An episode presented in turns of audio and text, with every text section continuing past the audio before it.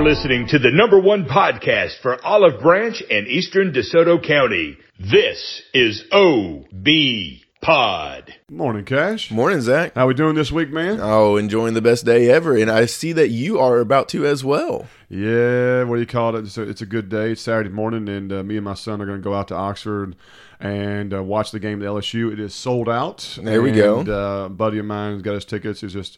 Uh, we're gonna go out there and get a time. My son's never been to the you The know, Grove and everything. college game and Grove or anything like that. Heck, I haven't. So uh, we're gonna go down there and check it out. And- Y'all have a tent, or No, we we've got some mutual friends that'll have places down there and just get some grub and try to have a good time. And uh, it's, it's going to be a lot of fun. It's a good one to go to. And LSU, whoo, he, he's going to see the dark side of college football pretty quickly and see if he Yes, wants to yes. continue on Especially with in a it. sold out crowd. Oh, and they're man. retiring Eli Manning's number. Man, those LSU fans are rabid. They really are. And some Ole Miss people will say this is their true rivalry game, not Mississippi State. I don't believe them because, you know, I there's just no way State's not your true rival. But, yeah, I, I hear you. I just think it's one of those really good games. Oh, yeah. developed over the years, and so And uh, Ed Orgeron, his potentially one of his last games, and the old offensive, no defensive line coach at Ole Miss, and he is a heck of a recruiter. I do feel a little bit bad for him on that side of it. Yeah, it's going to be something. Uh, it's going to be quite a. At least let's put it this way. I hope it's a great game. We went to the Arkansas game, which was a phenomenal game Mm-hmm. to watch too. I just hope it's a great experience for my son, and uh, you know it'll cap out a really good week. You know, I had a birthday earlier this week, and uh, that was awesome. Got to have some time with my family, and uh, you know the only downside was is that uh, my high school team didn't quite follow through on the. Uh, They did try. They did It a good game. come- I can't wait to talk about it in the sports section, but. Uh, other than that, it's been, it's been a good week. I can't complain. There we go. Yeah, I just uh, got off days changed, so we're, we're going to see how that goes moving forward. Thank you, Michael Chandler, and whoever else we can get to help us throughout in the future. And y'all will know why we're saying thank you in a little bit. But went to Cedar Hill Farms, did a nice little spooky thing. And I can now tell the difference between little boys and little girls. we had the spooky trail, 25 people on there. And then this thing is packed. Couldn't fit another person on there. By midway through it, we could have fit another 10 people because all the little girls are on the back of it with like the parents and stuff and all the little boys are at the end taunting the people coming up and scaring them and just doing little boy things and I'm just dying and me and this other dude who's a bigger person than me we're like the scariest thing about this is this rail that feels like it's about to give We've got like three little girls that we don't own just laying on top of us, and this back thing is trembling. Zach, I am terrified that I'm going to get ran over by this trailer as soon as I'm right there off of it. Oh But man. like, I would pay just to be pulled around on a tractor in the middle of nowhere at night. It is so peaceful with look just looking up the stars, and you forget how much light pollution, even in a small city like this, that we end up getting. You're right. You're absolutely right. That's the that's the good side of the countryside. Is Man, it really is. But it, it's an interesting little thing going around there and just seeing all the kids and people getting. I can't understand pain for somebody to scare you. Like that just is not something that appeals to me. My wonderful girlfriend absolutely loves it, so of course I'm going to go and enjoy it. But Dang right you are. that, that that's not something that I would normally do. And bravo to the people that enjoy it. Hey, absolutely. Absolutely. Well, guys, you want to know somebody who's not scary, and that is Brian Couch of Team Couch and Birch Realty. This is the number one realtor and realtor team in all of DeSoto County. Heck, they've been voted that way multiple times. Guys, if you're trying to buy a house in the area and this market is hot as it is, guess what? It's probably going to end up with multiple offers. You need to have the right realtor team to help you navigate the process and make sure your offer gets noticed. Brian Couch and his team are the people you've got to contact, guys. I'm telling you, they are above reproach, just the absolute best. They are a full service company that will dedicate all of your efforts to make sure your offer is what's best and make sure the process is totally professional. Additionally, if you're trying to sell your house, don't think about doing for sale by owner, guys. I'm telling you, it can be risky, it can have a lot of pitfalls, and you want to have the right realtor team to make sure they're there to handle all the potential problems that come with that, especially when you're selling a house in a market like it is. Guys, if you're not convinced yet, then I say call them or check out their website and set up a free market analysis. This is no obligation whatsoever. They'll let you know what your house is worth, what the houses in your area are going for, and basically your entire community to help sell you on the fact of what you need to know to move forward with their business. It's a perfect time to call, and you can reach them at 1 662 449 1700, or you can call Brian personally at 901 461 7653. And again, check out teamcouch.com.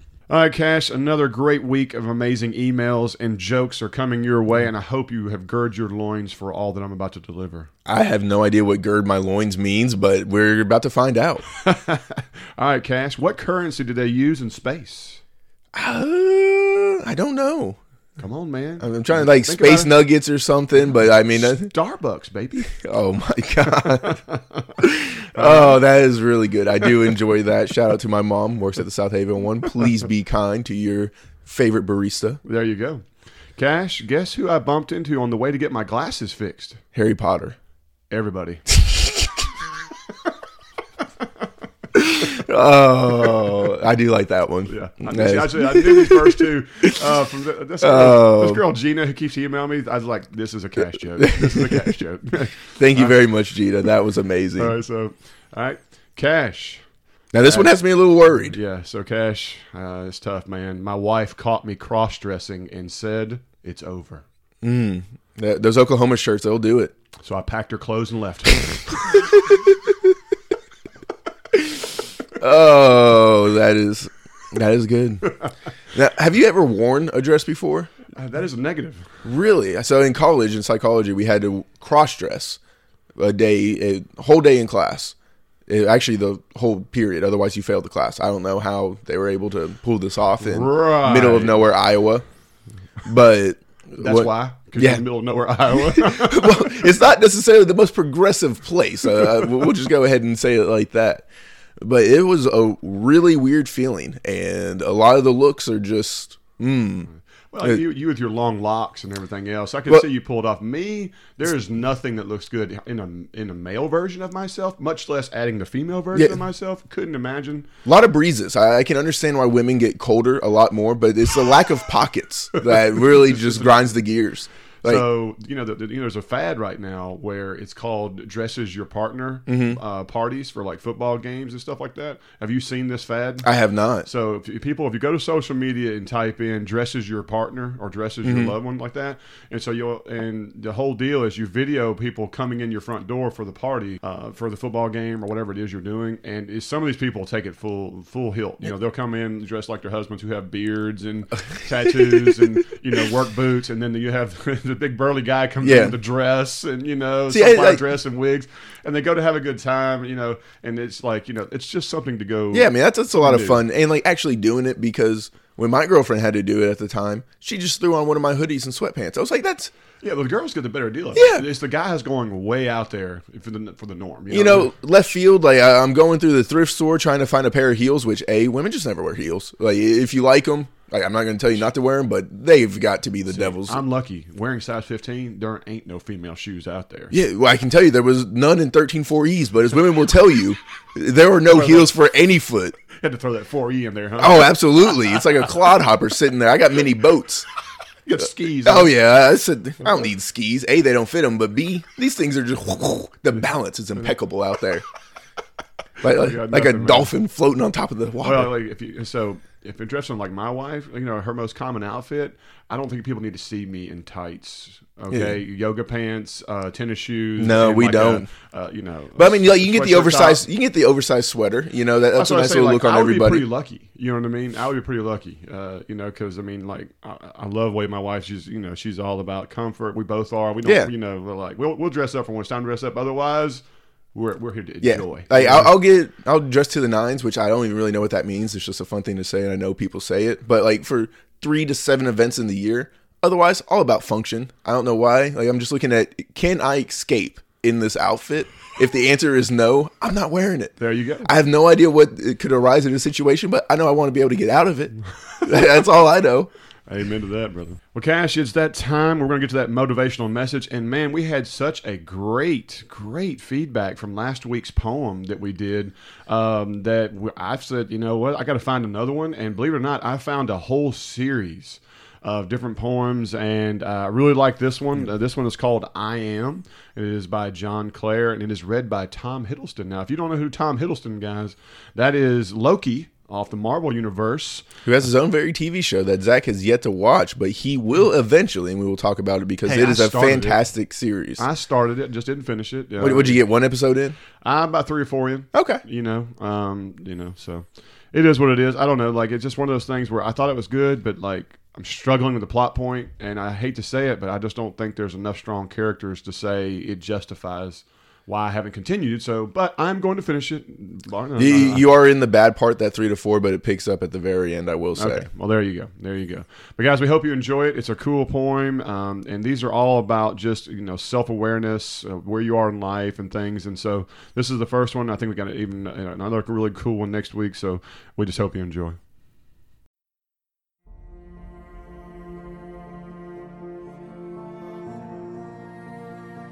I am by John Clare.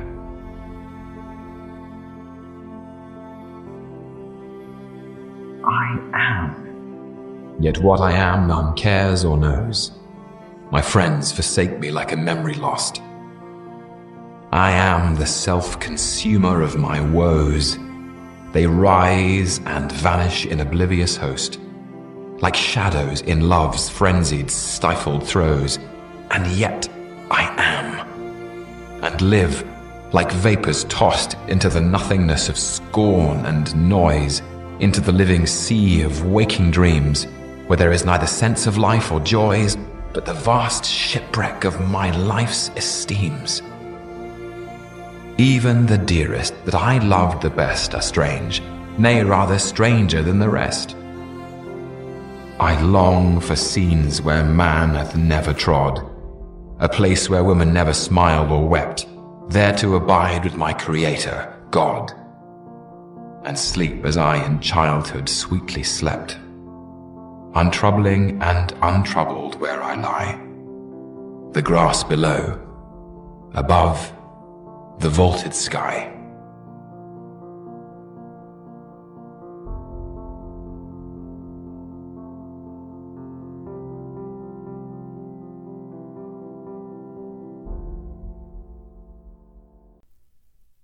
I'm really excited with how this potential poem series could go, and just hearing some of these familiar voices lull us into where we are actually paying attention to what they're saying. Such a fantastic thing. Yeah, I agree, Cash. I agree.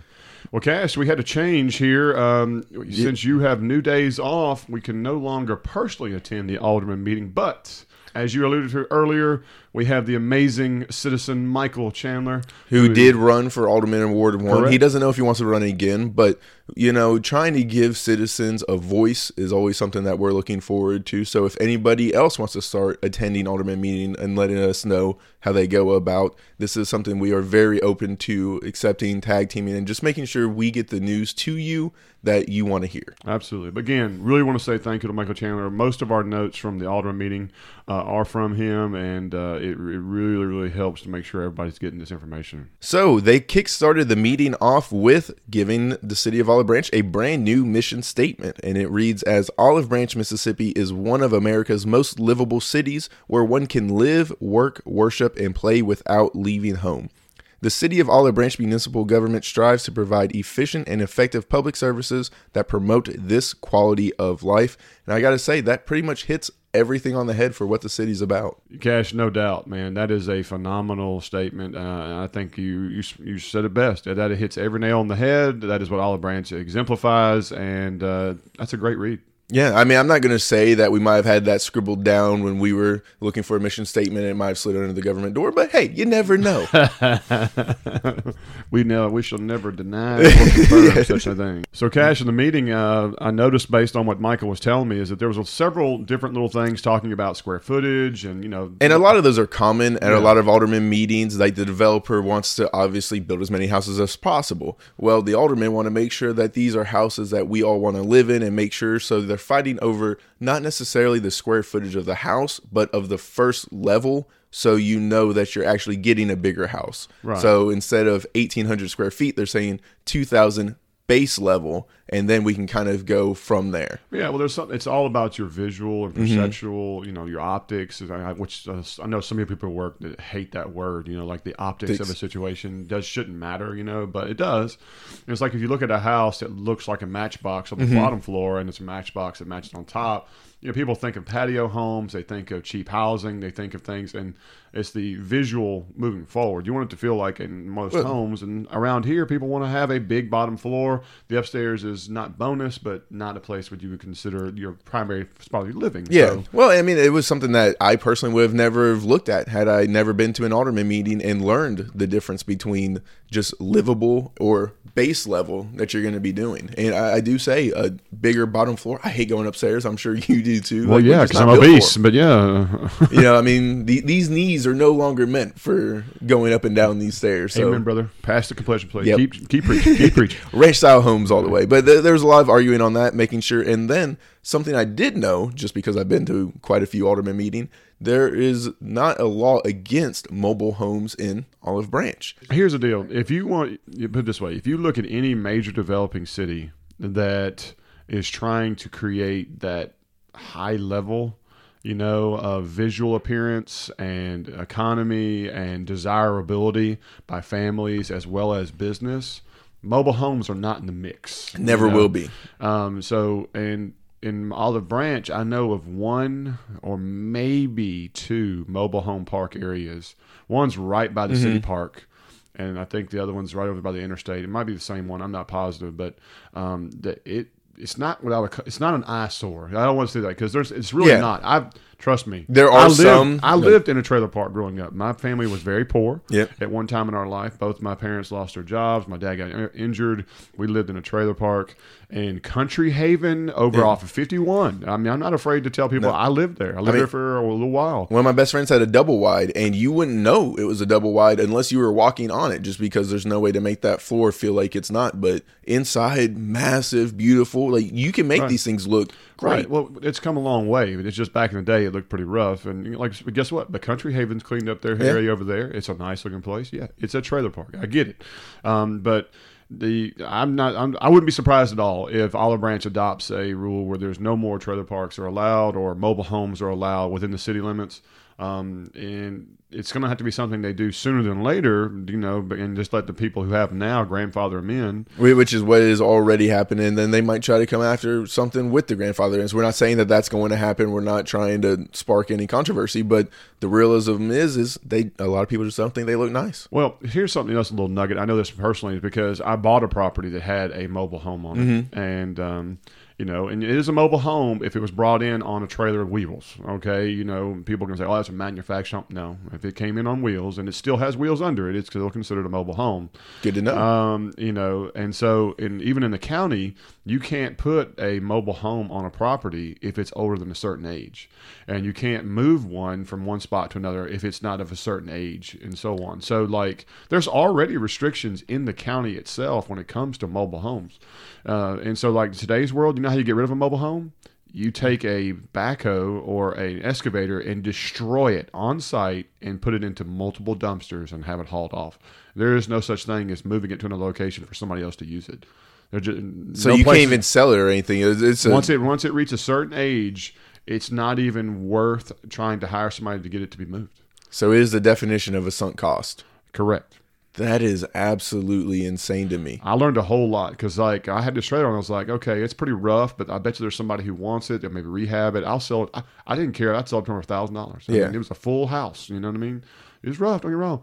And then I found out, nope, no one can. Even if they bought it, they would have to illegally take it to their property. And the second they try to hook utilities up to it, nope. It Was there at least fun to destroy? Like Oh, I mean, we had a blast, man. My buddy had a backhoe over there, and I let my son get on it, and it was just, you know, there's just something to say about boys and toys and getting to destroy a real house. you know, putting that bucket through the window, Oh, yeah. then pulling the wall down, and all that kind of stuff. You know, it, it was great. It was, you know, like I said, it's it's an experience I could imagine. I would hope anyone could do the experience, but hey, you know, it is what it is. It was a lot of fun. But man, that is absolutely wild about that. But hey, the more you know, educate and entertain. That is what we That try to do correct. over here. But Cash, I got to tell you, the part of the Alderman meeting that hits me on the head here is is the conversation about the open containers, especially around Old Town. Yes. Now, I thought this, this was going to be a brand new, exciting thing that everybody could get on board with. But of course, I don't own a business down there, so I don't have to worry about some of the legal issues that some of these owners are going to have to deal with. This is very true, and I'm happy. The one of the owners spoke up. We happen to know her over there at Ray's uh, Fins and Feathers. She was there speaking, and some others, and they were talking about you know uh, movies at over at the Wesson House and things we do at the city and the Old Town area, uh, to be leery and understanding that, that when you have these kind of parties or things that come up, it's going to lead to struggles for the local businesses because parking is so not good right now. Non-existent over there essentially. And then she even talked about how she has lost business revenue because of some of these open container events already. Not necessarily open container but ale house has a lot of fun things that they do to where they take up all of the parking. And some of that parking is hers right behind her building and people aren't able to go to her restaurant and enjoy all that food Yeah, I mean, it just it's one of those things where it's you know you're kind of landlocked. You know, things have got to change. Um, you got those train tracks right there so you can't really expand right. parking and so like there we're happy Ale House and Side Street Burger and you know OB Pizza, Backwater Brewery. is doing fantastic. Love those guys, and all those things are doing better. But they literally all have two or three parking spots in front of them. You know what I mean? And if you're talking about a place that you're wanting to incorporate as, as being an entertainment area and Mm-hmm. food spot, and that is the only really one in Old Town. Yeah, because like all of that front parking with all those condos and buildings right there, well, that's their parking. That's Right. Pink's parking. That's the antique Right, shops. it's all your little businesses, your old school road, and all that stuff. I mean, all that right there is that's for their businesses, Yes. you know. And believe it or not, they are just far enough away, even though it's in Old Town right Mm-hmm. there, is that people don't want to walk through the back of other businesses to get over to those areas. So it makes it difficult. So I hope the city, you know, I know we have the new development, the Cotton Yep. Gin. I know that's like that, but I'm, I'm hoping the city is going to find ways to make it where parking can be changed to be more dynamic in that area, um, to you know, and make things work. Because I mean, you got to understand uh, this Old Town area. I get Cascades is going to be great over there. I Yes. do, but people are going to really want Old Town to Um, be a a mecca of a family. Yet also entertainment area con- combination, you know. I mean, and like to me, I, I'm not as worried about the Weston House being enveloped in the open container thing because I feel like we have the right kind of citizens to where nobody's going to be getting taint and trying to ruin a family event or anything like that. That's the thing is like Weston House is not the type of venue that is going to Encourage something. encourage an you know, event where people alcohol is a primary for this force of entertainment. no, I mean it's always sense. more of a family Yeah, event, it's a- that is a small pavilion. You know, um, you know what we call it small, but I'm just in comparison to events that would draw a Yeah. type of crowd and what I think they're comparing to. Uh, I don't think that's the type of place. Well, and just seeing like how some of Hernando's events would get done for our friends at Under the Water Tower, whenever they have their concert venues and everything, people are having one or two. There's sometimes kids there. It's not a but it's just also in a contained area Yes. off the square. You know what I mean? So uh, there, that's that's the difference. You know, every don't get me wrong. Geographically, it's unique and everything's and all that. But um, the Weston House is not a place that's going to do that kind of stuff um, and encourage that. I mean, it's like that is family oriented to me. Yes. Everything about it is family oriented. So. Uh, it's the only thing you're gonna have to worry about this open container stuff and having that kind of clientele going on is once that new development really happens, happens. when they have the indoor amphitheater and the outdoor amphitheater, and you know the ale house is expanding and doing all that kind of stuff, whatever it's going to do, uh, well, you know, conjunction with backwater, all that kind of stuff, it's going to be that will change the the landscape of that area, right there. But again, if parking is done right, and uh, you know now how the city handles that kind of new entertainment area once that's all fully going, it should be fantastic for people. It's just going to be done right. And so the main thing that we're trying to let everybody know is that they have tabled what the new lines are going to be for the open container and they're going to discuss changing them a little bit, seeing what they need to do to ensure that the citizens feel heard and everybody is okay with what the new Yeah, lines it needs to going be the best of both worlds. It really does. Yeah. And it's a hard thing, but like you said, it's going to be hard to do without knowing how much of the Cotton Gin district is going to be like this. Exactly. And again, it's going to have to really just be a wait and see. And But so it's a good that- decision to, to table it. Yeah, and knowing that they can change it kind of within a month's time span, always tinkering with it, that makes me feel nice and comfortable with it. Oh, 100%. And another thing that we just want to kind of point out that we thought was weird is there's little spots in the city, mainly right now in Maywood is where they've discovered them, that isn't really owned by anybody. The HOA, the peer, people that own the houses in the neighborhood, or the city. There's just kind of trees or just other little bald spots that aren't worth owning for the city. And Cash, you, you blew me away with this. And so, like, yes, there's multiple spots. Don't get me wrong. None of these pieces of property are big enough to develop anything. You No. couldn't put a you couldn't put a shed on some of these. They're so small. But if you look at them, They are not owned by anyone. It's literally a gray area. Yeah, it's almost like a tree owning itself. Right. And so there are some situations where the the city is going to step up and they're going to fix a few of these things, and but they're going to have to come up with a way to under, you know to basically say who owns what, and Yeah. they rem- they take responsibility for these little slivers of property. If a tree falls from a piece of property that no one owns, does insurance still have to pay it? My, my guess is no. Yeah, no. I mean, who paid the insurance? you know I mean? So uh, it, it goes back to that. What's that old saying? You know, if a tree falls in the woods and no one hears it, does it really make a sound? You know what I mean? Mm-hmm. Yeah, You know, I always think of that. I'm like, uh, did a tree fall and nobody property, nobody owns it? Does nobody give a crap? But I mean, and who knows how many? So I mean, you might want to be looking around in your neighborhood, in your HOA, to see if there's kind of areas like this that find it in these blind spots. Yeah, it's kind of crazy. Well, guys, that's it for the Alderman meeting. Uh, thank you again, Michael Chandler. Really, really appreciate it. Just an amazing job. And anyone else that wants to help and be a part of these meetings and wants to report and let us know, we greatly, greatly appreciate it. It really means a lot. Guys, if you're enjoying what you're listening to and you've been a steady listener, we hope that you're encouraging your friends, your family, and the people you know, either through social media, word of mouth, to give us a listen. Uh, our podcast is growing by leaps and bounds. We are just now starting to get uh, Apple Analytics, and the numbers are fantastic. Uh, we look forward to having a full report on that soon, and it's just it's a really bright spot for us to see that the podcast is going in the right direction, and it seems to be going in a positive direction. And we want to say thank you to the listener. Uh, really, really means a lot. All these emails, all this communication back and forth. The coaches really stepping up and want to be a part of the show. Uh, you know, I'm going to um, events here and there, and people come to me constantly like, "Hey, OB Pod, this, or so on." And I think it's just it's absolutely wonderful, and we we're really, really pleased that we're able to bring a little bit of positive light. Uh, we just hope that you could do us a favor and continue expressing that to your friends and family, and let them know where they can find us. Any podcast catcher, uh, you know, any app, uh, online, whatever. We really, really appreciate it. And uh, now, guys, somebody else we want to say thank you to is Michael Hatcher and Associates. Guys, they have been a sponsor with us since day one. This podcast has been going on basically around eight months, and they have been a believer in us since the day we started. And I can't tell you what it means to us. They are a phenomenal company here, right here in Olive Branch, that employs, you know, I want to say hundreds of employees. They do so much for the community. They have given back to Center Hill and Olive Branch and Lewisburg schools. They have done a lot for the city anything they put their hands on, it is gold. They do a phenomenal job, and they back it up with just great professionalism. And there's just no one better. And you know, so so if you're a person who is in the need for any type of landscaping necessities, maintenance, or you'd be surprised what they can do. You'd be, you know, they can do so many different things. I'd say go look at their website. It's hatcherlandscape.com. Uh, it is just a phenomenal company. Yeah, I mean it's about to be winter, and you're going to be able to get a beautiful fire pit, a nice little outdoor area to where you can invite people over. You don't have to go to one of those little fancy bars or anything up in Memphis. No, make that bar your backyard. Stay safe. Enjoy roasting marshmallows, doing little outdoor stuff, telling scary stories. There's a lot that you be amazed that you can do in your own backyard because of Hatcher Landscaping. There is no doubt, Cash. Uh, truly, truly good. And guys, here's the other thing: we've been telling y'all for a long time. They are still hiring. You would think that it's getting cold, that oh, that means summer work's over. No, when they go to hire somebody, they're hiring them for life. That is their motto. They want people to work year round, be a part of their company, and let them build in a positive manner.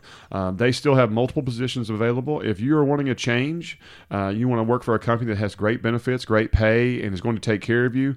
I implore you to go over there, check out their website, or you can call their talent acquisition manager, Gabby, at. 1 662 755 3207. Now, Cash, before we go any farther, I want to sneak in a good old true crime that is just too good not to mention. Luckily, it's a short and sweet one, but it has got Mississippi written all over it. Oh man, I, I don't want to say that because it makes us look pretty um edumacated is what I will go with. but my goodness, how, do you think they used Elmer's or just a good old fashioned glue stick?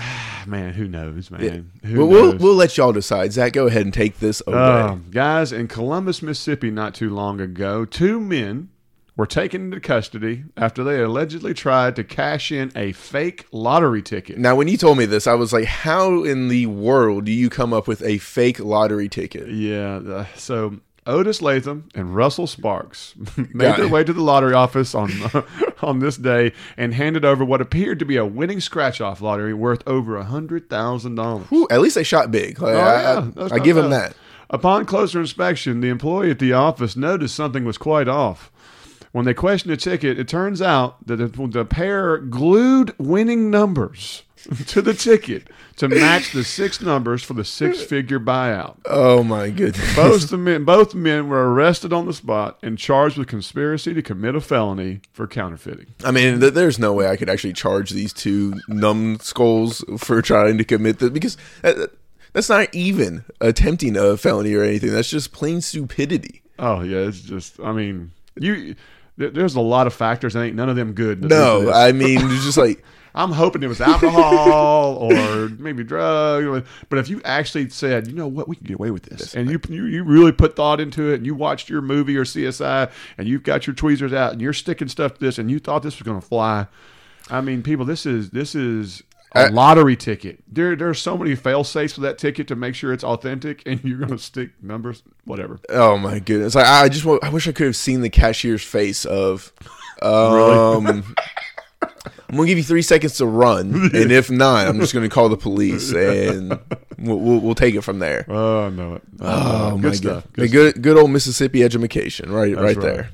Well, Cash, let's get to our news for the area. And the first thing I see is the city has accepted a $500 donation from the community thrift shop to be applied towards the Olive Branch Police Department's 2021 Shop with a Cop event. Yes, and this was done at the alderman meeting, but I felt like it needed its nice little upliftingness at the beginning of our news section. Amen to that, brother. Amen to that. The next thing on the docket is something that kind of hurts me because a I, we all know how I feel about the naming, but I was trying to go to the food truck event right there on Snowden Grove. Didn't happen because they were setting up for it's still Springfest 2021.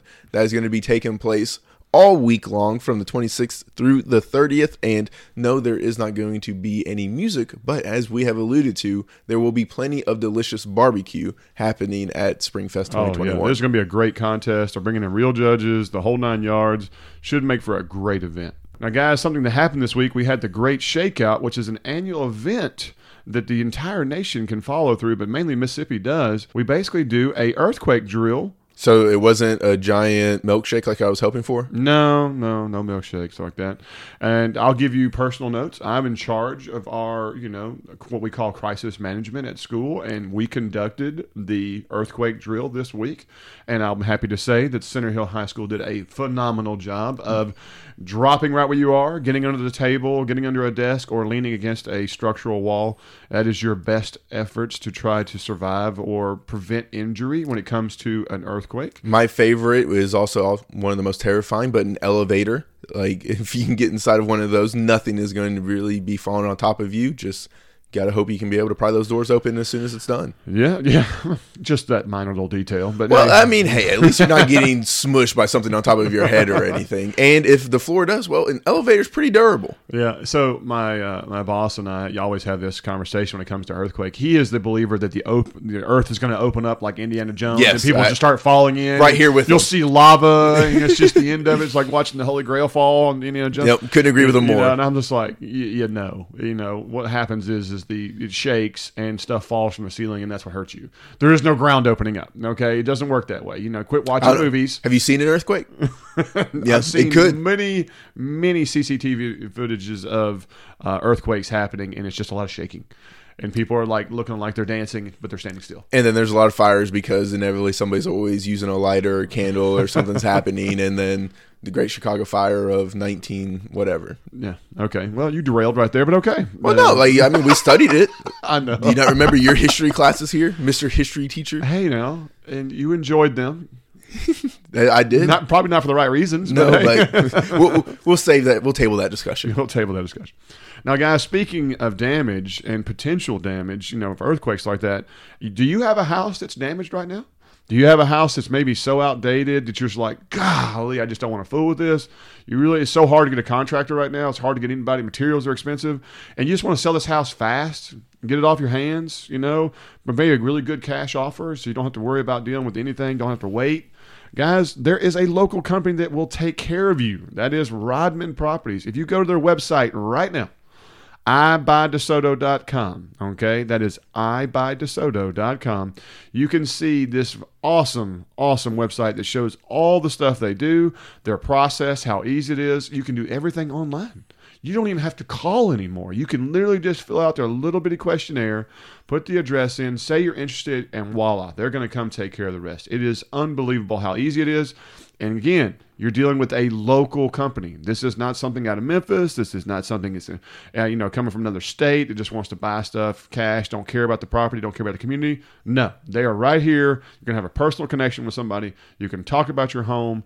You know, negotiate a price. If you're comfortable with it, make it happen. You'll get cash fast, and voila, you're a happy customer. And the company you sell it to is going to take care of the home. They're going to flip it, turn it back around, improve it, possibly turn it into a quality rental, or just sell it right back into the community, and it's going to build the value for everybody around you. You're, it is a win-win-win situation, guys. If this is something you're interested, or if you know somebody who might have a house that fits into this criteria, go tell them right now to go check out iBuyDeSoto.com. DeSoto County has issued a proclamation for the upcoming Monday, November the 2nd, as All Souls Day or the commemoration of the faithfully departed, also known as Dia de los Muertos or Day of the Dead, where over 720,000 people in the United States have died in a year and a half since the pandemic, with over 10,000 of those being Mississippians, and to make it come closer to home, over 400 right here in DeSoto County. On that day, we will have a moment of silence that will be observed at noon to remember the lives who were taken too soon. That's just a nice thing to, you know, try to bring us all together, and it is, always feels like it is needed. Well, anytime you can remember uh, people from the past, you know, and people you've lost, loved ones, that's never a negative. No. You know, and to me, like I've said it many times before, remembering someone and keeping them current in your life is the best way to honor them.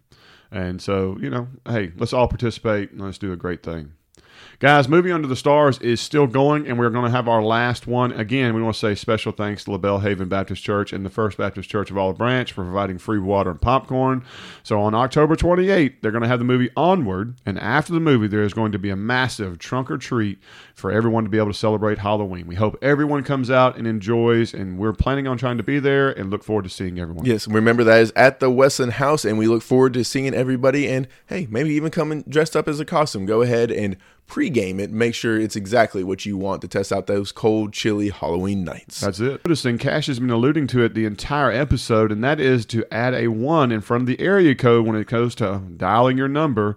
As of yesterday, since you're listening to this on Monday, we hope, uh, they are uh, forcing everyone to add that one. So instead of just doing 662, you're going to have to add that one 662. You are now long distance inside your own state, and that is just for reasons of the suicide prevention hotline and a couple of domestic abuse. They're trying to convert all of those over. So that is the reason for this. So just make sure the phone number isn't broken, it's not lost, it's just now long distance. That is correct. So you might need to change your contacts in your phone because you might be getting that little auto deal that says you must dial a one before you go forward. But guys, that wraps up our news, and so we're going to move into the last segment of our intro, and that is our fact of the week. This is brought to you by Rob Long of the DeSoto County Museum, which is located in Hernando on Commerce Street, right there by Area 51 Ice Cream Shop and the Bancorp South Bank. They are open Tuesday through Saturday and have numerous exhibits for your viewing and learning pleasure. Don't miss out on this opportunity in Hernando. Cash, I love TV, and if you do too, and you were a resident of Olive Branch in the 70s, you may remember a certain pair of local ladies on the screen. Jan Johnson and Scotty Davison became local celebrities when in 1975 they developed a factory outlet store right here in Olive Branch. The pair made 30 second commercials chock full of product details and prices, but they always ended the same way. The pair looked at the camera and together shouted, Y'all come, which became immensely popular and a blueprint for numerous future businesses, and they still follow us today. Do you remember? I obviously do not, as I was not around that time, but mm-hmm. I would love if any of our listeners had photos of them, screenshots, or even possibly VHS tapes of ways that we could see this because this sounds amazing. And I know we have a lot of people who probably do remember them. Oh, there's no doubt. Yeah, I'm the same as you, Cash. I wasn't even itching my daddy's pants in 1975. um, but uh, yeah, it's uh, it sounds something cool. I can just totally see it. There is a picture of the two ladies Mm-hmm. and a little bit of uh, information behind it at the museum. If anybody would like to go down there and check it out, Definitely gonna have to go check that out because that sounds awesome. And if any of our listeners, again, if y'all have any, please tag us on social media. I would love to see some of these. Or if anyone has any just recordings of them, we'd love to have a little snippet of that for the podcast. Oh, absolutely. We we greatly play the audio. There's I mean, no. I, I can just imagine it as playing at the end of the episode. Y'all come. That's it. That's it. Well, guys, that truly wraps up our intro. And if you're enjoying what you're listening to, tell your friends, share your post on social media, and let everybody know about our podcast. We really appreciate it. But we're going to call it here for a couple local sponsors, and we hope you stick around for our sports section.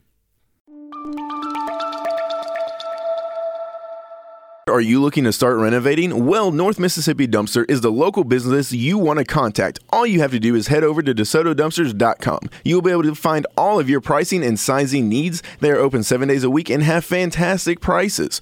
They carry 13 and 20 yard roll off dumpsters that are in great conditions so you don't have an eyesore sitting in your yard or on your job site. They service DeSoto, Tate, Marshall, and Tunica counties, so visit them at DeSotoDumpsters.com or give them a call at 901 299 0916. Are you tired of an unimpressive lawn or need some help from a local professional to get your yard the way you want it? Look no further than Master Lawn for your weed control and fertilizing needs. Master Lawn has been serving the Olive Branch community and surrounding areas for over 25 years and is ready to add you to their long list of satisfied customers. Contact them today for a free quote through their website www.masterlawninc.com or call 901 250 0873.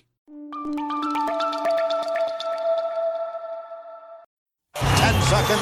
9, 8, 7, 6, 5, 4, 3, 2, 1. Bingo!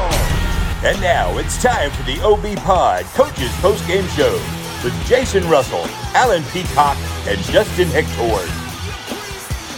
You think you know football, but you don't. So shut up and listen.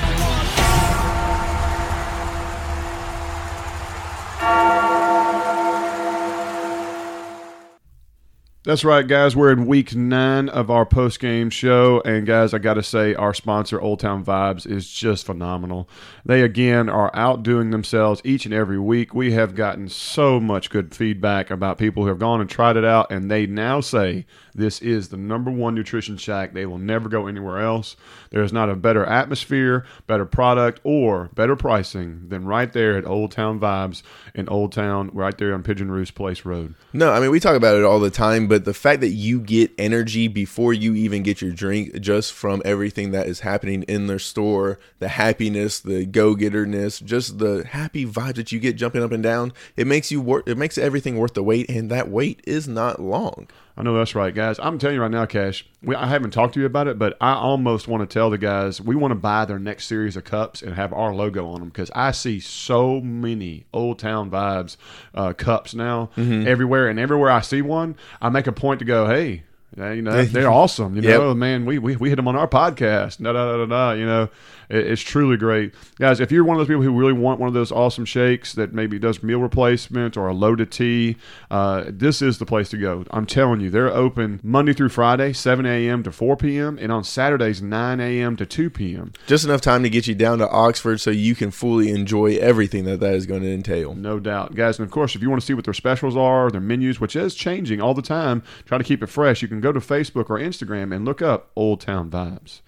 Now, Cash, this week in football uh, was kind of a mixed bag. Has some success in some places, a shocker in one place, uh, and some just a great games here and there. Um, so you want to round them out? Yeah, one of the shockers for me is always when North Point plays a little bit of defense and they shut out Sheffield 42 to 0. And that, that just is always going to be a shocker to me. Well, you know, I'm not. I'm gonna call it like it is. I was actually a coach at Sheffield for a short period of time.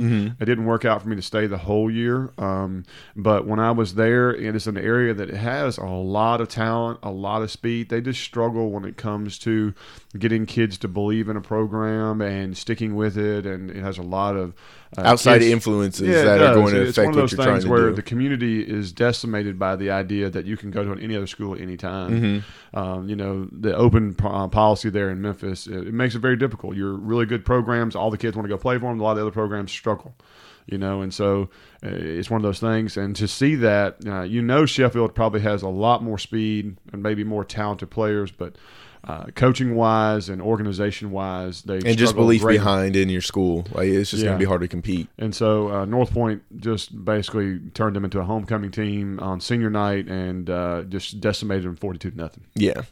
South Panola did South Panola things and beat DeSoto Central 35 to 6, kind of bringing back some of those old juggernaut vibes. Yeah, um, DeSoto Central actually did kind of hold its own for a while in the game, but eventually the South Panola wears you down and thirty five points rung up, and it just it is what it is. It's like playing Derrick Henry and the Tennessee Titans. Sometimes they just do so much beating of you in the first half, it doesn't show up. And then in the second half, there he goes, there he goes, and there goes your bet of the day.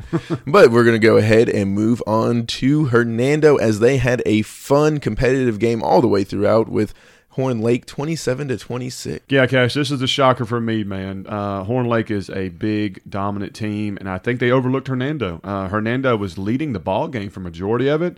Horn Lake makes a triumphant comeback, and at the end, Hernando scores and takes a one-point wi- victory, and just in my world, shocked the world. No, I mean it is very shocking, but you always have a chance to win a game. I know, like we said, Hernando hasn't won a lot of them, but when you have arguably the best player on the field week in, week out with that quarterback, anything is going to be possible. Oh, I agree. Uh, congratulations, Hernando. That, that's a huge W. Um, however, I do not think it makes a difference in their playoff run. No, Uh, but it is something to hang your hat on for your seniors and the program and uh, Just Wilkie winning going out. That's great. Yeah, Yeah. it's good stuff. Couldn't be happier for him. Lake Cormorant won 28 to 14 against New Hope. Yeah, uh, Lake Cormorant had to travel to New Hope. That is a long ride. Um, Where is that? New Hope is right by the Golden Triangle, as I like to call it, over there by Columbus, Starkville, New Hope, that, that area. Oh my goodness! Like you, the two people that you're right there with are Columbus and Starkville. It's Well, no, no. What's worse is the Golden Triangle is West Point. Oh my goodness! So you think about, you know, you're talking about athlete and football, basketball, perennial area Yeah. like that. New Hope's right there by all that. I mean, how do they have anything left for them? Uh, obviously, they don't. is, but uh, it, that is to me that on the east side of the state, that is footballville, USA. I mean, my goodness, is I don't know how you compete with those three schools, and then you're just being right there. Like maybe once every blue moon, you have a better season. Well, than the good thing is, is that two are six A and two are five A, and so that's one of those things. So you know, it's not like you have to play all of them. you know, Okay. I mean, that- that makes it a slightly difference, better. It does. But they're all. Well, here's the deal: you very likely have a potential state champion in six A and a potential in five A within Every- thirty minutes of each other. golly, there there's so much talent just hanging around in that area. Congrats to Lake Cormorant. That is a nice win.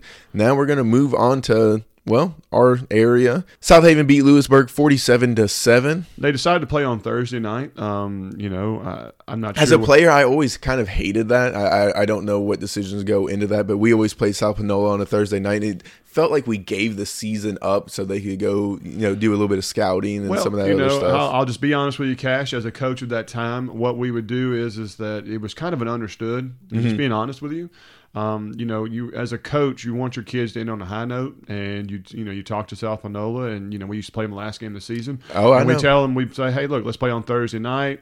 Y'all can go scout for Friday night playoffs. We won't be in the playoffs. You know, as, as a gesture of good faith, and you hope that translated to how they played against you on Thursday night. It did not. Uh, I, I can tell you as a player, if y'all would have come to us, we would have just said, "Let's do this on Friday night," because it, it it's almost demoralizing in a way. Like you feel like you've already given up the season. And it's just like, I, let's go through the motions. And South Panola was not a team that went through the motions. No, no, but hey, now you have to remember, out of three years we did that, we did come very close, one ball game. You know, we only lost by seven. Look, I, there's so many concussions that happened throughout those games, and one one demoralization that I had because we lost our right tackle before the game, and I had to switch positions, and I I, I got introduced to a new world. Yeah, it's so a whole we'll- different ballgame. We'll, we'll Whole- go with that. Yeah, I hear you. Uh, but the game got moved due to the lack of officials. Um, the state has in what they call panic mode and do not have enough football officials for Friday nights. And so they've had to move some games to Thursday. And so Lewisburg and South Haven were one of the ones that did that for Thursday. That's why the game got Yep. moved.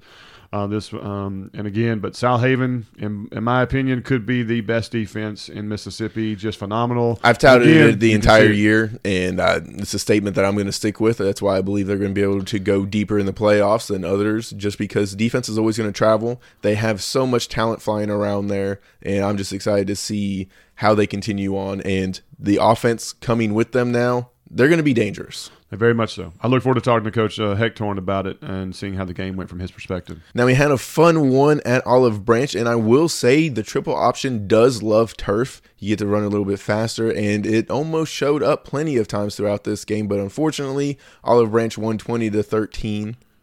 Gosh, I'm not going to say it. Probably one of the ugliest football games I've witnessed in a long hmm. time. Now the score reflects like it was a close ball game. Yeah. and it was. It was a close ball game. But I can tell you, I tweeted it out. I think Olive Branch had more penalties and more negative plays that I think if I did my math right, it could be somewhere in the neighborhood of every third play there was a flag on the ground or a play that it resulted in minus three plus yards. Man, I'm excited to hear Coach Jason Russell talk about Yeah. that because you know that's going to be eating he away at him. losing his mind. Uh, They had to call time. They had to call a timeout. I think two or three times to prevent delay of games, and sometimes it didn't work. I mean, it was just. It was it was rough. You, you just like I think the kids were so hyped Mm-hmm. for the ball game, which was fantastic to see. Because I mean, there was a lot of emotion out there on the field. Um, you know, you just forget that Yeah. hey, oh by the way, we have to be organized. We got to run the play on time.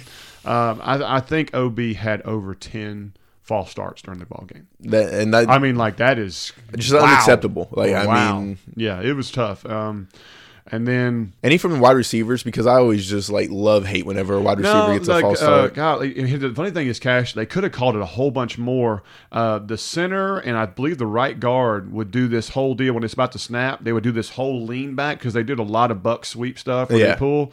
And the guard and center were in constant motion before the ball snapped. And I think they called them 10 times. I don't know if it was necessary for them. Yeah. But like the, our sideline judge on the side I was on it because I was on the sideline, and the sideline guy was constantly going for his flag. Like, do I call this? Because I mean, you can just Yeah. see the butt of the right guard. He goes back a foot before the ball snapped. That's how much of a rocking motion he was in.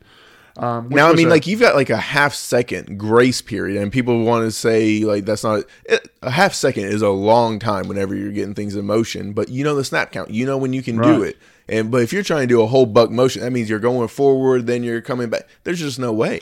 yeah, it, it's like I mean, the officials were struggling with it all night. Yeah, I mean, because like, he doesn't want to throw that flag team. every single night. It could have been just ten like, times, you know. oh man, that is And, brutal. Um, so there was that. Um, you know, and the thing is, is that the offensively, Olive Branch was trying to do a lot of east and west Mm-hmm. in the beginning of the game, using their speed, and Center Hill was hitting them in the mouth a lot. Uh, and then uh, they realized real quick if you just run right at Center Hill, you could have some success. They came out in the second half and ran straight downhill. n- nonstop, Hey. never quit. I mean, like It's very the rare that- OC, you know, Russell got him right because I mean, like when they came back from halftime, you could tell what the motivation was. We're going to put an extra guy in the backfield, and we're coming downhill, and there ain't crap you can do about it. I mean, it's rare you're able to see those kinds of adjustments truly matter and affect the game that much. But hey, like you said, they saw something, they tested it out at the beginning of the second half, and then they said stop it. It was Katie bar the door. I mean, it's just the only time they stopped was penalty, or if we got a good blitz in the backfield or something like that. Uh, I mean, there was re- literally no reason. I mean, their OC did not have to do anything but go right or left up the pipe, and that's all he did for the entire third and fourth quarter. I think he tried to throw the ball two or three times. Um, and one did result um, in a touchdown right before half. Uh, you know, I'll talk about it with the coaches and stuff. Yeah. Um, that you know, to me, uh, the game went go, went either way. Olive Branch got the win. Uh, Center Hill could have won the game by two touchdowns. Olive Branch could have won by two more touchdowns. It's just the way the game was going. Um, you know, and it just really came down to who made less errors. Center Hill had three fumbles, and one was in the most critical time right before halftime that just changed the entire ebbs and flow of the game. And it's just, like I said, we're going to talk about with the coaches, and uh, you know, and so y'all can get the details about it. Well, let's waste no time. Here's head coach Jason Russell. All right, guys, I got Coach Russell with me. Coach, how we doing on this fine weekend after a, a nice big W on Friday? Yeah, we're doing good. Doing good. Appreciate it. Well, Coach, I got to tell you, man, that was a nice little environment. Uh, you know, Center Hill Olive Branch football is not common. Uh, I put it out there on Twitter that this was kind of like the birth of a not a new rivalry, but it kind of is because this is the first time we're both six A opponents playing on a football field, and it's going to probably going to be that way for from now on. And uh, you know, I know y'all got the W, but you know, overall the game was a, a good contest. But I'm not afraid to say it. Like I said that night, it was an ugly, ugly ball game a lot of penalties, a lot of negative plays, um, you know, some a lot of turnovers, uh, you know, a lot of emotion, just a lot of stuff going on in that game. But uh, you know, what would what would you say about the game that stuck out to you the most?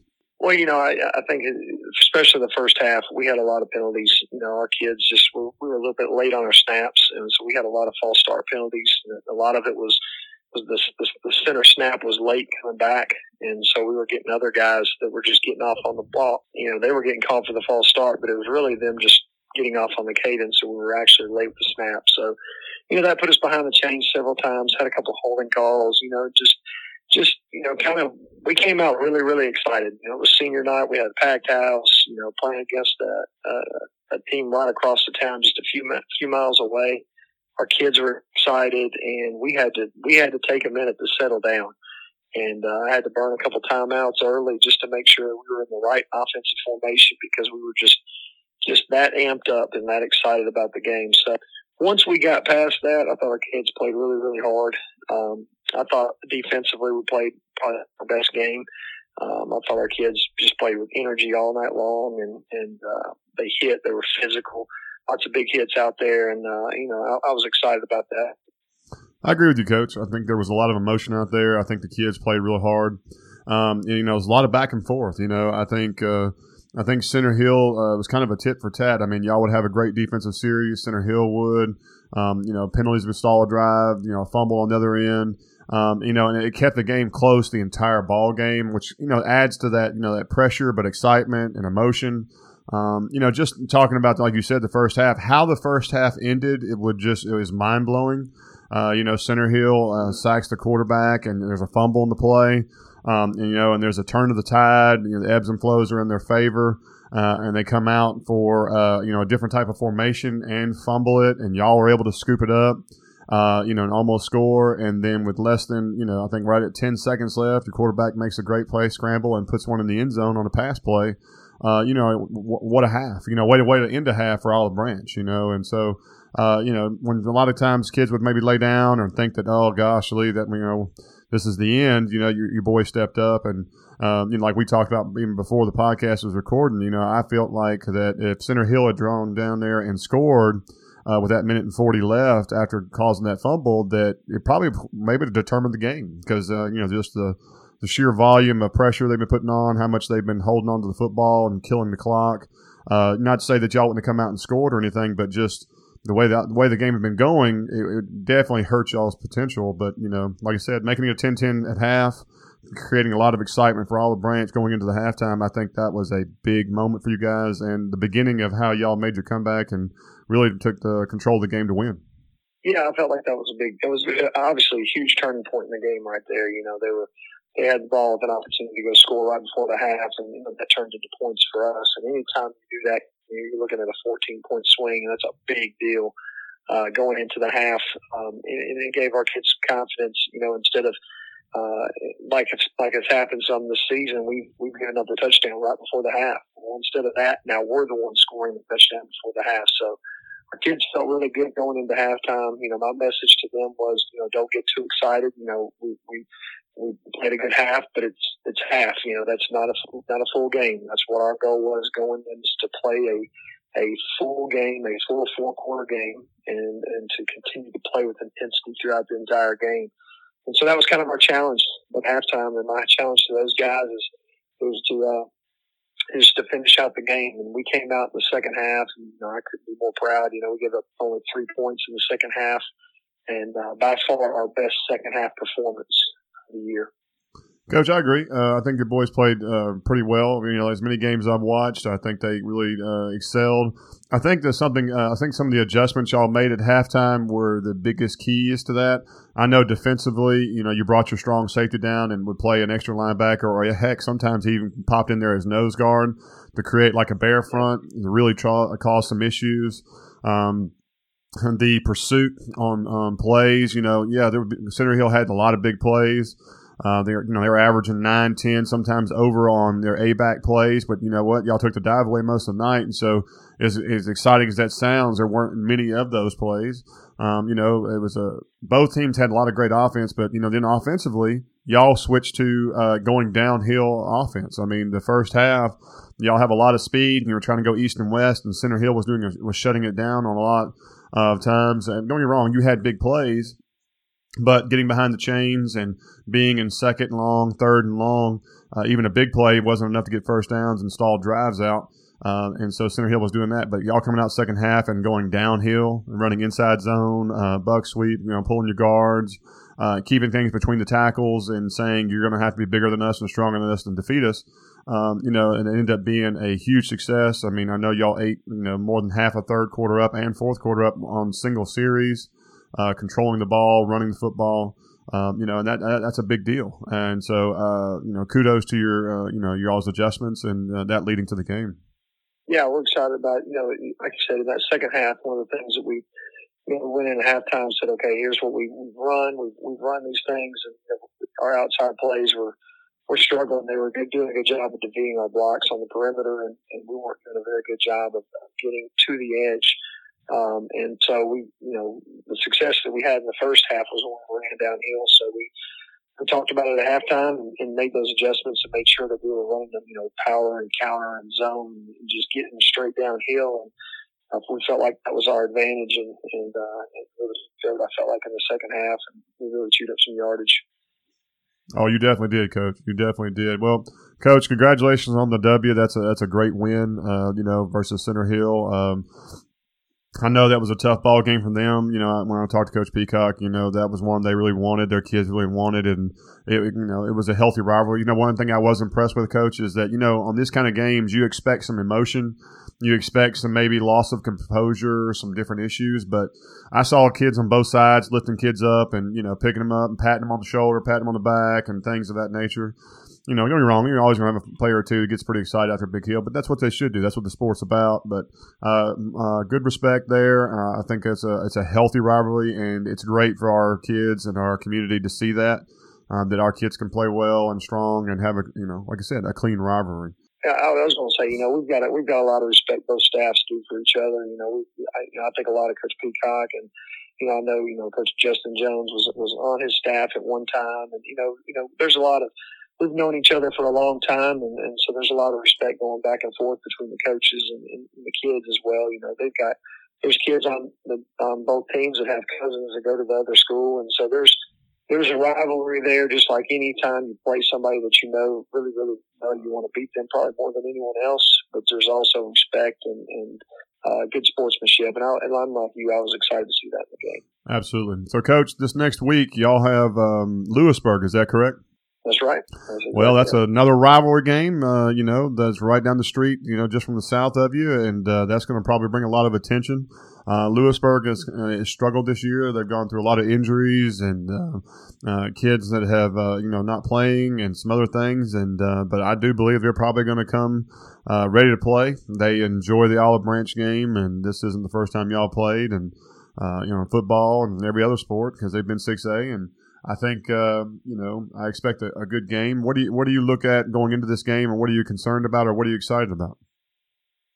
Well, you know they do a good job. I feel like offensively of mixing things up. You know they're going to throw the ball uh, a good bit. They're they're about a 50-50 team throwing the ball, running the ball, and you know they do some good things. They uh, they they try to read a defender and you know get an extra blocker by doing that.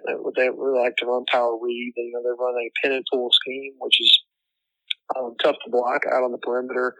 Um, you know, they'll run power and counter and, you know, just the basic stuff in zone as well. Um, and then they've got a pretty good passing game, you know, to, to keep you honest as well. So we've got to make sure we keep all that bottled up and, they also do a great job with formations. You know, they put a lot of formations out there that you have to get lined up to, uh, so that they can't take advantage of you there. You know, um, you know, defensively, they've they've had some injuries and some struggles, and they've kind of changed, you know, what they're doing uh, here and there defensively. And you know, I, I know Coach uh, Coach Hector does a great job with that defense, and, and he's he's always done it. You know, over the years that I've uh, coached against him, he's always done a great job with the defense and having those guys in the right spots. I hear you, Coach. Well, we wish you luck on Friday, and uh, of course, I'll tell him the same thing when we talk. But uh, I'm hoping for a good ball game and a good outcome, and you know, and I like to have everybody win, but that doesn't work. And so uh, I think y'all should do well if y'all stick to your guns and you know do what you do, and uh, it should make for a great Friday night. And so again, we wish you luck, and Coach, I really appreciate your time. It's always a pleasure to have you on the podcast, and we look forward to talking to you next week uh, after playing Lewisburg. Sounds great. Thanks for having me. Thank you, Coach. It's always fun to hear about some of those halftime adjustments, and I, am glad that you're able to be a little bit better after all of those penalties. Thank you for coming on with us. Now let's go ahead and talk to Coach Peacock. Hey guys, I've got Coach Peacock with me. Coach, how we doing on this weekend, brother? Oh, pretty good, man. Well, I uh, I know it was a tough for you Friday night, man. You know, getting to play your other uh, in town rival, Olive Branch, and uh, you know, I felt like we came out of the game strong. I think the kids' emotion level was good and positive. I think we moved the ball and got you know got ten points early in the game, and, uh, and then some just unfortunate events happened back to back, and just never got back on track. Coach, I mean, how would you synopsis the game? Yeah, you know, I thought we came out and you know played pretty well. I thought you know didn't really know what they were going to do. I thought we adjusted really quick to what they were doing and, and, and got into some things that helped us. Um, uh, had a couple big runs early. You know, we just uh, we had three turnovers on the night, um, and and that hurt us. Uh, I felt like obviously, you know, made two coaching decisions that I'd love to have back. Um, you know, calling the reverse pass there close to the end of the first half. Obviously, you know, it went very very sour for us. Um, very very bad for us, but you know, I'd love to have that call back. We were probably a little closer than I thought we were at the time, and uh, you know, probably could have just ran our offense and at least, you know, came away with the field goal at, at worst, probably. Um, you know, and, and that would have put it to a two score game in our favor going into halftime. Uh, and then, you know, came out after half, you know, tie ball game. And then, you know, they're, they're, one of their kids just made a great play. We, we run toss to a kid, you know, says he's okay, you know, um, ankle was bothering him though a little bit, and uh, he's trying to run. And, and I mean, uh, the I mean, you can see it clear as day on film. I saw it Friday night. I mean, the, the kid making the tackle just comes in, he gets his hand right on the point of the football and just rips it right out. Um, it was a great play by that young man, and they our defense bowed up though, held him to a field goal. So it went from being, you know, what you feel like could have been a ten point game or more in your favor to a three point game in their favor, just uh, with turnovers on back to back you know short possessions there, uh, and really uh, lost all the momentum at that time. And like I said, they did a good job of capitalizing on those mistakes that we made. And um, you know, you, you know, not going to beat good football teams uh, turning the ball over three times. No, you're not, coach. That makes it difficult for sure. They, uh, you know, they they really struggled in the first half. A lot of penalties, a lot of uh, false starts and uh, negative plays. I thought y'all's defense really came out strong and took away their east and west run game, uh, which is which to me was I think we both agree was one of their biggest threats with all the speed they have at quarterback and running back. Um, I think y'all did phenomenal on that, you know. But like you said, how the events unfolded right before half and how the second half started, Olive Branch made a couple good adjustments and went straight to a downhill run game and just ate the clock up, you know, like y'all do when y'all play offense. And uh, getting behind ten points, uh, it just it made it almost impossible with a two you know a two possession lead, and the thing you hoped for, they ended up with, and uh, ultimately led to how they got the W. And uh, uh, I still want to say that the, you know your kids played hard throughout the game. I thought the kids were really classy. You know, I saw a lot of enthusiasm on the sideline. I saw guys picking up opponents and patting them on the butt and having good conversations, and it looked like a great, healthy rivalry. Uh, you know, was there something different this week? Was there, you know, uh, I thought Mark Holmes was really strong as a leader and, and played well. I mean, was this off of him? What, what what was different about the game this week compared to what we've been dealing with in the last couple of weeks? Uh, I mean, I think you know, obviously our kids wanted to play well and those things. I think you know, I challenged them to to make sure that we were not that we were encouraging each other and not like you know pointing fingers and blaming and things like that.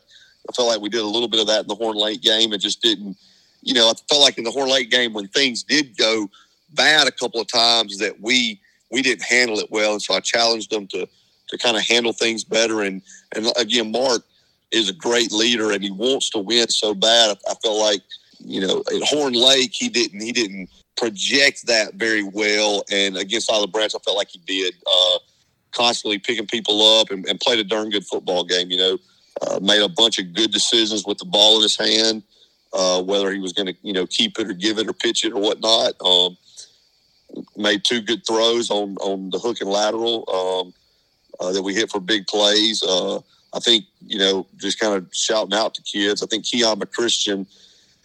Uh, if, if I remember right, had like 12 carries for about 190 yards. So he, he, was just over 15 yards a, a, carry. So, you know, had a huge night for us. His little, his little brother's a sophomore, blocked well, had a couple big runs as well. You know, like I said, just uh, thought our kids played really well. I thought our defense played great for the most part. You know, once they started just, you know, they got they got a really good O line coach. They got a really a really good uh, big O line, and once they started, you know, just kind of running downhill right at us, it, it was tough for us to kind of um, you know, hold up to that. But I thought, uh, I know Lance Henderson, uh, you know, he seemed to be all over the place uh, early on in the first half. I think nine tackles, um, two tackles for loss, three QB hurries, and then two sacks. So just just played a really good uh, game.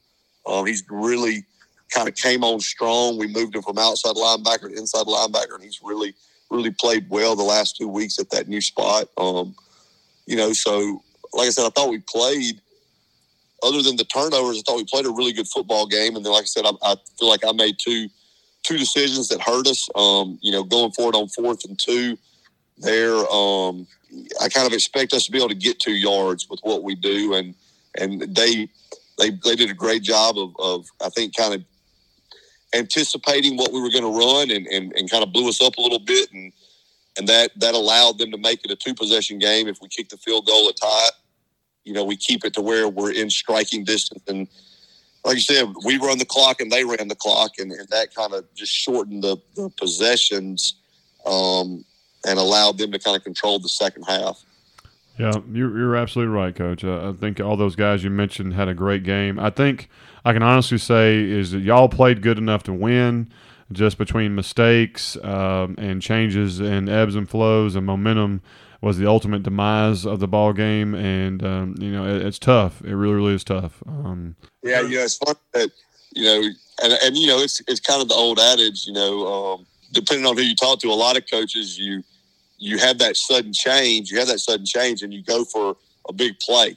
You know, the defense is over drinking water, and they run out there, and and you know that kind of deal. So we had a sudden change, and you know, went for the big play, and it just burned us. Um, you know, I, I heck, uh, you know, even if we just take a knee right there and go into halftime, you know, uh, I feel like it's a whole different ball game. But uh, it is what it is. You know, I made the call, and it's a call I got to live with. And uh, I told the kids after the game I'd like to have it back, and, and took ownership of it. Um, you know, but it is what it is. And Monday's a new day, and we get ready to to look at uh, the Hernando Tigers, and uh, it's a completely different ball game. So.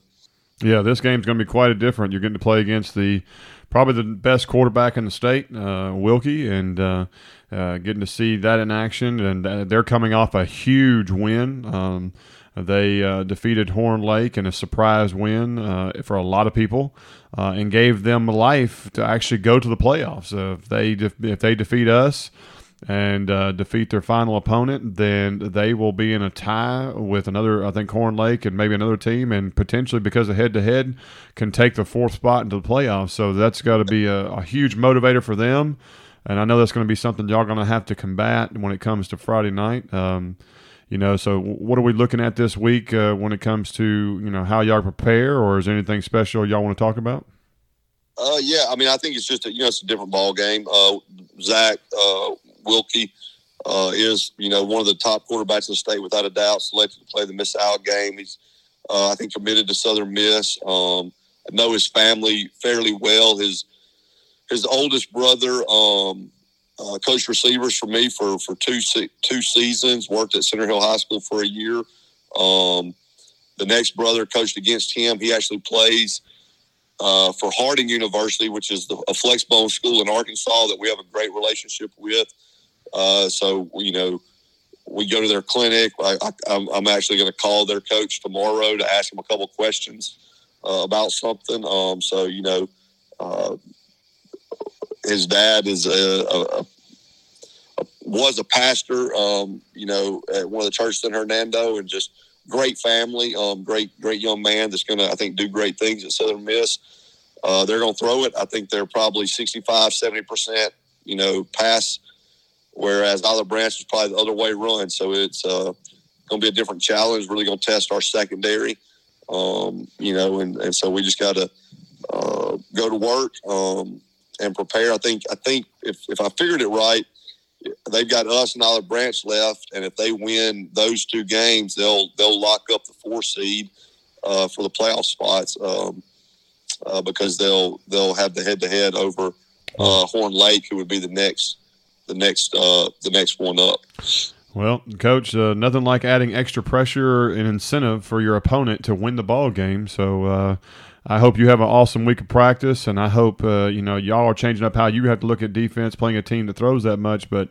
They also have to change up how they do their defense to go against a flexbone team, which is no fun for any defensive coordinator. So hopefully, that advantage uh, comes in your favor, and keeping Wilkie off the field uh, and y'all holding the time of possession and you know not having a wasted drive could possibly result in you know a low score quality win and uh, you know really shake things up for the program and give these seniors a great way to you know help finish out the season. Yeah, no doubt. You know, it's senior night. Uh, it's our last home game, so it, it, it, should be a special night for our guys. We, it's funny. We actually played them uh, last year on senior night. Um, you know, we played them uh, I don't know, week two, maybe week three. Um, and it was a home game, and we did our senior night early because of, of, COVID. Um, you know, and uh, we've played them in a jamboree because they were 6A and we were 5A, I think about, I don't know, eight years in a row. And then last year was the first year we've actually played them in a four quarter game. Um, we were able to win that game, uh, held on at the end. Um, you know, but they're, uh, I've known their DC for a long time. Coach McCann, he does a great job. You know, our former O line coach, Coach Faust, is over there, and so I know, you know, they know what we do. There, it's no surprise. They know our adjustments to how they defend us and things like that. So it'll be really interesting to see, you know, what kind of wrinkles they try to throw at us and how our kids pick that up. And and I'll be interested to see how our defense, you know, handles the challenge of a, of a guy that's going to sit back there and sling it around and and he can run a little bit. I mean, there ain't there ain't no doubt about it. He can run. Um, you know, we want to try to keep him in the pocket and and put a little pressure on him and not let him get outside the pocket and use his legs either. There you go. Well, Coach, man, as always, really appreciate you joining us for the pod and uh, talking football. And uh, we hope you have a great week of practice and good luck on Friday. All right, man. Appreciate it. That is a tough one. And as we've been talking about off the pod, I love a lot of the play calls that you do. Sometimes there's a lot of risk and a lot of reward, but you do have to risk it for the biscuit. Finally, we're going to get on to Coach Hector. Hey guys, I've got Coach Hector. Coach, man, how we doing this weekend? Hey, I'm doing well. Appreciate you having me on as always. Well, Coach, I, I, can I can't say enough how much I appreciate you. I know it's been a I know it's been a long season. I know it's been tough on you and your kids, and uh, you know, I know he's your first year coach coming in on this, and uh, we knew there was going to be a building process, and uh, you know, and this is just part of it. Sometimes you got to take your lumps, that's a common term for football. And uh, you know, Thursday night was another example of that. You know, you're playing a team that is probably a, a, a very very likelihood of going deep into the playoffs. Has a, in my mind, a Division One defense, and uh, being forced to play on Thursday night because of referee shortages and changing up how you do your practices and stuff. Uh, you know, I'm, I'm, I'm sure you're dealing with kids that are, you know, have kind of settled into the idea that you know the season has not gone the way they wanted, and it just put all those things together, and uh, you saw the result for Thursday night. Yeah, it's um, you know, it's definitely been a, a season that you know you didn't really go the way that that we wanted, but at the same time, if we're being honest, I mean, we, you know, you got to be be honest with yourself of of where you were when you started, and um, you know, and it's it's not gonna it's not gonna flip around real fast, and you know, so there's some, yeah, we've definitely faced a ton of adversity this year, and and you know, it's part of it. I mean, it's part of football, it's part of life, and uh, we just got to keep moving forward. And you know, last week was, uh, you know, kind of a weird deal of playing again on a Thursday night. Um, you know, with the shortage of officials, and you know, I thought we had a great week of, of prep, and and I don't know if the Thursday just kind of threw our kids off some, or you know, kind of what the case is. But I've got to, you know, we, we've got to take some time and kind of figure out what's going on, and and uh, you know, rally the troops and, and finish this thing out strong. I agree, Coach. You know, you got you got you got to continue to move forward. You got to continue to build, and you know, the South Haven game was tough, but you know, I, have also known that you know, as a coach who's been through seasons like this where you really struggled and uh, you know, you, a lot of times it's due to maybe you know some leadership issues or kids just being stuck in the rut of, you know, hey, we're not doing good, and just you know accept it and not willing to continue to fight. It's a hard battle, um, but you know you get you have to look at it as is you're going to find out who your 11 or 22 are that want to continue to battle want to continue to get better and those are the kids you want to look forward you know moving forward and lean on and you know build a leadership core moving in and that's part of the process and uh, i think that's something that you're going to be able to find this week if i'm not mistaken yeah, for sure. And, and, you know, I think we I think we have some guys that are that are fighting. I think we had some guys that fought the other night, and um, you know, I think we have some guys that it, it matters a lot to them. And um, it's just a matter of, like you said, of finding, you know, finding eleven you know, finding the right eleven and and the guys that are that are going to be tough and and you know and, and not not sit in the comfort zone. You know, like you said, I mean, you, you know, got to take your lumps, and that's part of it. And um, you know, but growth doesn't happen in, in comfort, and and sometimes we just got to you got to go jump right in the fire and, and and and keep running, keep moving through it, and and that's what our plan is this week. Is you know, get our guys in, find eleven dudes that want to play, and and uh, let's go get better. Agree, Coach. Well, this Friday, y'all have got another uh, crosstown rival. You know, we're we've we've pepped it up a little bit, talking about how the three schools of Olive Branch are going to make for healthy rivalries, and this is the second one for you. And uh, you've already played Center Hill, but Olive Branch is coming off a victory versus Center Hill, the other rival, uh, in what was a very ugly ball game. Um, you know, I've talked to Coach Russell and Peacock, and a lot of mistakes, a lot of penalties, a lot of emotion but they were able to keep their composure. That was good. Um, but uh, in in my mind, uh, you know, if Lewisburg can come out and you know really put on have an A game, and if Olive Branch is maybe struggling or having issues that it had in the, in the last game or some other ones in the past, uh, you know, Lewisburg, you know, has a has a legitimate chance. You know, things are there. You know, you have some offensive weapons that you can try to utilize. Uh, defensively, you can rally the troops and uh, maybe stop the rush attack from Olive Branch. You know, uh, you, there's a chance there, and uh, you know, I think that uh, you know, I think y'all could probably feel the same way. Absolutely. I mean, that's that's really how we always look at it. I mean, uh, you know, we, we like to kind of think of it just a, a, faceless opponent. I mean, it's it's about can we go out there and do the things necessary. Because I mean, the only thing we can do is, is the best that we have, you know, and and but typically in high school football, especially, but really, I think probably any level of football, the uh, you know the team that can they can play with um, everything that they've got and, and, and play, you know, mistake free and, uh, you know, play with passion and, and, you know, be physical.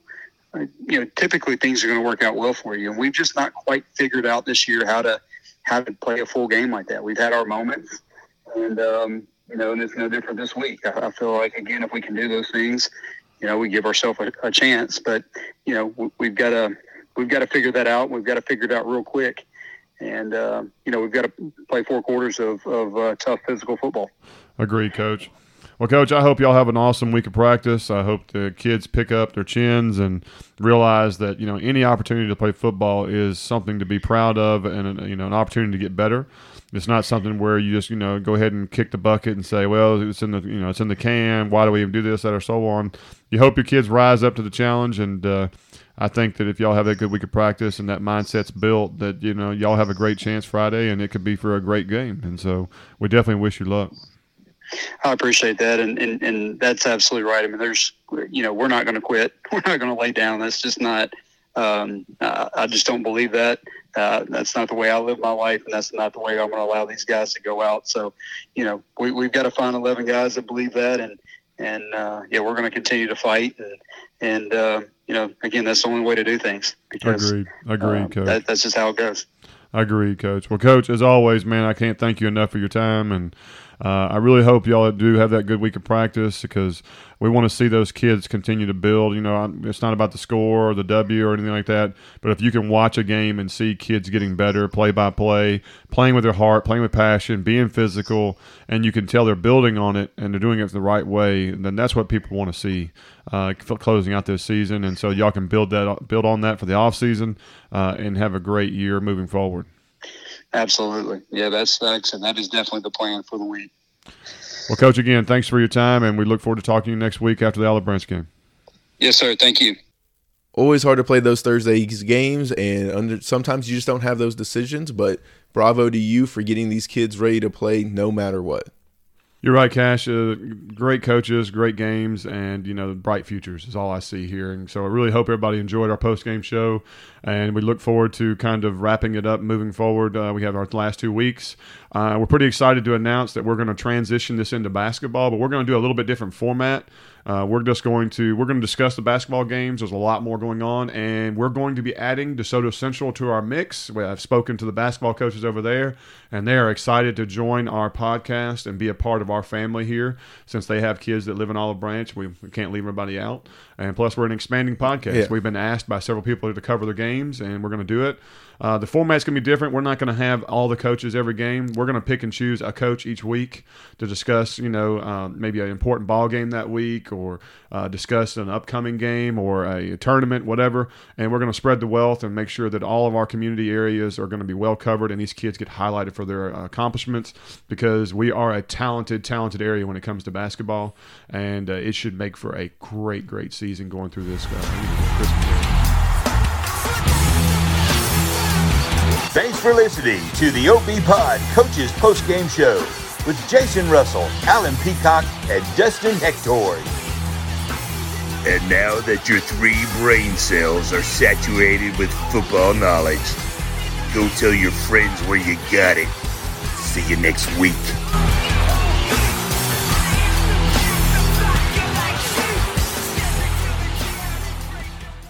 All right, Cash. So I didn't keep up with this week because again, I'm not watching. I didn't get a chance to watch much Monday Night Football like that. But our is our betting streak back on track, or did we take another L? We took another L, but we are still positive thanks to the beauty of moneyline underdogs in the first week. So we are a little bit ahead. Unfortunately, it just didn't play out. I still don't feel like it was the wrong side of the bet. The Bills looked like they outplayed them. 12 more first downs, more yardage, more uh, forced turnovers, just field position, and hey, that's why it's still gambling. That's but right. we are going to get back on track this week. We are going to be with the New Orleans Saints as they are coming off of a bye as they get ready to take on the Seattle Seahawks. And this is one that we don't even have to overthink. Like, yes, I said we're getting the Saints right out of a bye, but there's a nice little gambling manifesto. You look it up and it says bet against Geno Smith whenever you can. And I had to dig it out of the trash because he was out of the league. I never thought we'd get this opportunity again. Seattle has one of the worst defenses in the NFL.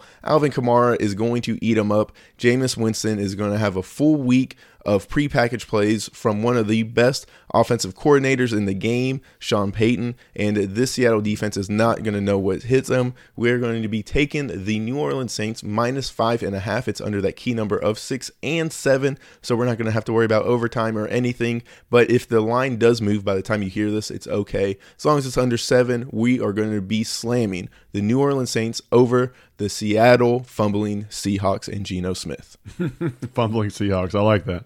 I like that. Thank you, Cash, for an awesome synopsis there, as always. And we hope we continue our you know, staying in the positive, as they say. I don't want to get into the negative. Otherwise, we might just have to cut the segment if we can't get figured it out. Well, I, I still like to look at it as do I feel like I've ever made the wrong bet? I, I don't think that we have done that yet. Sometimes covering a spread is a lot harder than it should be. But as long as we stay feeling like the process is right, the analytics are still with us, then we're going to continue moving forward. There you go. I agree. I agree.